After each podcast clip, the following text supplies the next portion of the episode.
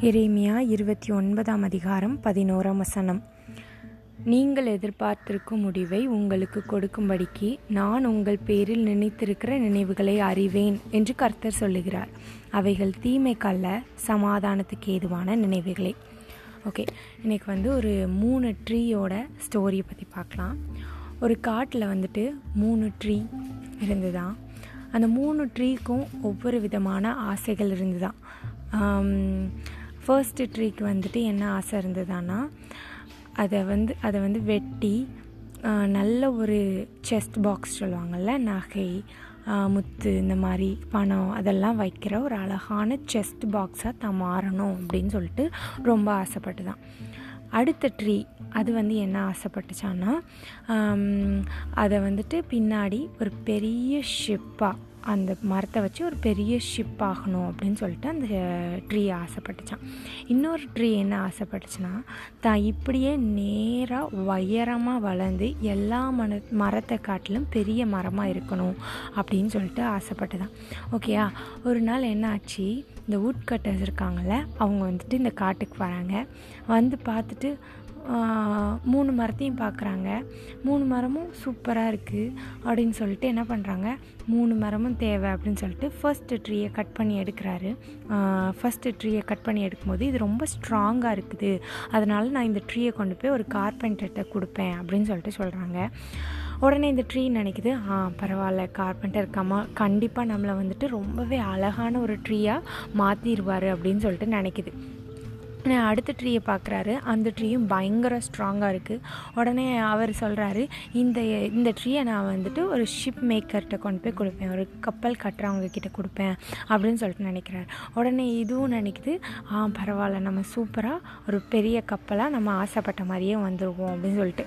Last tree வந்துட்டு தன்னை வந்து கட் பண்ணக்கூடாதுன்னு ஆசைப்படுற டீ ட்ரீ பட் என்ன ஆயிடுச்சுன்னா கடைசியில் அந்த ட்ரீ ரொம்ப பெரிய பெரிய உயரமாக இருக்கிறதுனால அது வெட்டி அதையும் கொண்டு போயிட்டாங்க. ஓகேவா ஓகே இப்படி கொண்டு போனப்புறம் என்ன பண்ணுறாங்க அது கொஞ்ச நாள் ஒரு குடோனில் அடைச்சி போட்டிருக்காங்க. அப்போ அந்த ட்ரீஸ்க்கெல்லாம் ஃபீலிங்ஸாக இருக்குது என்னடா நம்மளோட ஆசை இன்னும் நிறைவேறலையே அப்படின்னு சொல்லிட்டு ரொம்ப ஃபீல் பண்ணுது. அப்போ ஒரு நாள் மூணுமே ஒவ்வொரு வே ஒவ்வொரு அந்த சொன்னபடியே ஷிப் மேக்கர் கார்பெண்டர்கிட்ட போகுது. ஷிப் மேக்கர் அவ அவர் என்ன பண்ணுறாரு சாரி கார்பெண்டர் என்ன பண்ணுறாரு அப்படின்னு பார்த்தா அந்த அனிமல்ஸ்க்கெலாம் ஃபீட் பண்ணுற ஒரு ஃபீட் பாக்ஸாக அதை வந்து மாற்றுறாரு ஷிப் மேக்கர் என்ன பண்ணுறாருனா ஒரு குட்டி குட்டி போட் ஒரு குட்டி படகு செய்கிறாரு இந்த கடைசியில் இருக்குல்ல அந்த ட்ரீ மட்டும் அப்படியே நேராகவே அதை ஷேப் பண்ணுறாங்க ஓகேவா வேறு எதுவுமே அதை ஷேப் பண்ணல. ஓகே இப்படி இருக்கிறப்போ என்ன ஆயிட்டுனா இதுங்களுக்கெலாம் அதோட ஆசை நிறைவேறாமல் போயிட்டு ஓகேவா நிறைவேறாமல் போகிற போயிட்டு அப்போ ஒரு நாள் என்ன ஆகுதுன்னா இது வந்துட்டு இந்த ஃபீட் பாக்ஸ் வந்துட்டு அந்த அந்த மாட்டு தொழுவத்தில் இருக்கிறப்போ அந்த தொழுவத்துக்கு ஒரு கப்பல் வராங்க.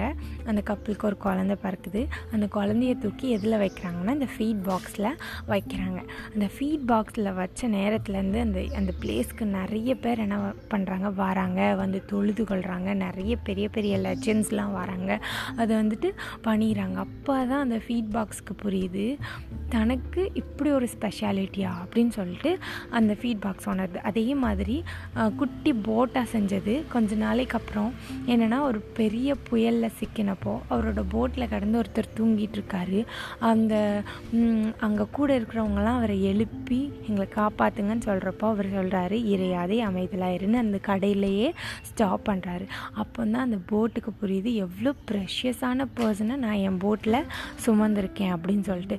ஓகே ஃபைனலாக அந்த நேராகவே கட் பண்ண ட்ரீயை தான் யாருன்னா ஏசப்பா சுமந்துட்டு போகிறாங்க அதை வந்துட்டு ஊரில் சுற்றி நிற்கிற எல்லாரும் திட்டுறாங்க. அந்த திட்டு பழி பேசுகிறது எல்லாத்தையும் அதை காதில் கேட்டு கேட்டுகிட்டே போகுது. கடைசியில் பார்த்தா அந்த சிலுவையில் வந்துட்டு என்ன ஆகுது? ஏசு கிறிஸ்து மறிக்கிறாரு அந்த சிலுவை வந்துட்டு ரொம்பவே உயர்வாக மாறுது. ஓகேவா ஓகே இந்த மூணு ட்ரீயோட கதையில் நமக்கு என்ன தெரியுதுன்னா மூணு ட்ரீக்குமே ஒவ்வொரு ஆசை இருக்குது பட் அந்த மூணு ட்ரீயோட ஆசையும் என்ன ஆகுதுன்னா நிறைவேறாமல் போகுது.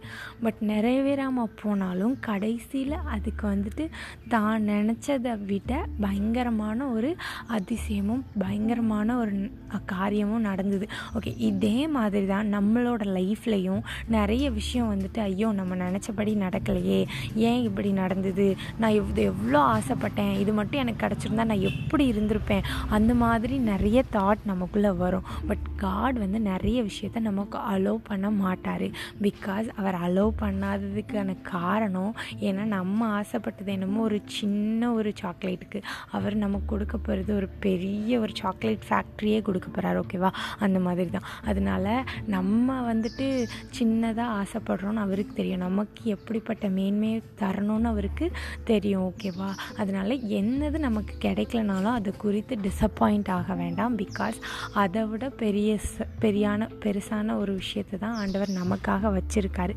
அதனால் நம்ம வந்துட்டு எதை குறித்தும் கலங்க வேண்டாம். ஓகேவா என்னோடய லைஃப்பில் கூட நான் வந்துட்டு நிறைய டைம் ஐ மீன் எஸ்பெஷலி நான் வந்துட்டு ஒரு கோர்ஸ் ஒரு இதை படிக்கவே கூடாது. இந்த இந்த இதுக்கு மட்டும் போயிடவே கூடாது. இந்த மாதிரி ஒரு ப்ரொஃபஷனில் மட்டும் போகக்கூடாது. இந்த படிப்பு மட்டும் படிச்சிடவே கூடாது அப்படின்னு சொல்லிட்டு நிறைய டைம் நான் நினச்சிருக்கேன். அதாவது ஸ்கூல் படிக்கிற டைம்லாம் பட் என்ன வந்துட்டு அந்த ஒரு பாதையில் போய் தான் ஆகணும் அப்படின்னு சொல்லிட்டேன் ஏன்னா நிறைய விஷயம் நடந்தது. என் சர்டிஃபிகேட்லலாம் தண்ணி கொட்டி அந்த மாதிரி கத்தர் வந்துட்டு நம்மளை அந்த பாதையில் அலோவ் பண்ணுறாரு புரியுதா? அப்படி அலோவ் பண்ணி கொண்டு வரப்போ இப்போ நான் வந்து ஃபீல் பண்ணுறேன் my profession is the best one and I'm happy with it புரியுதா? எனக்கு கொடுக்குறத அவர் கரெக்டாக கொடுத்துருக்காரு அப்படிங்கிறத பின்னாடி தான் நான் உணர்றேன். அதே மாதிரி தான் எல்லா ஒரு சுச்சுவேஷன்லேயுமே நம்மளுக்கு அந்த டைமில் அது கஷ்டமாக இருக்கும். நமக்கு கிடைக்கலையேன்னு வருத்தமாக இருக்கும். பட் பின்னாடி அது வந்து நமக்கு பெஸ்ட்டாக ஆண்டவர் வச்சுருக்காரு. அதனால் எல்லாத்தையும் குறித்து சந்தோஷமாக நம்ம ஓடுவோம் இந்த ஓட்டத்தை.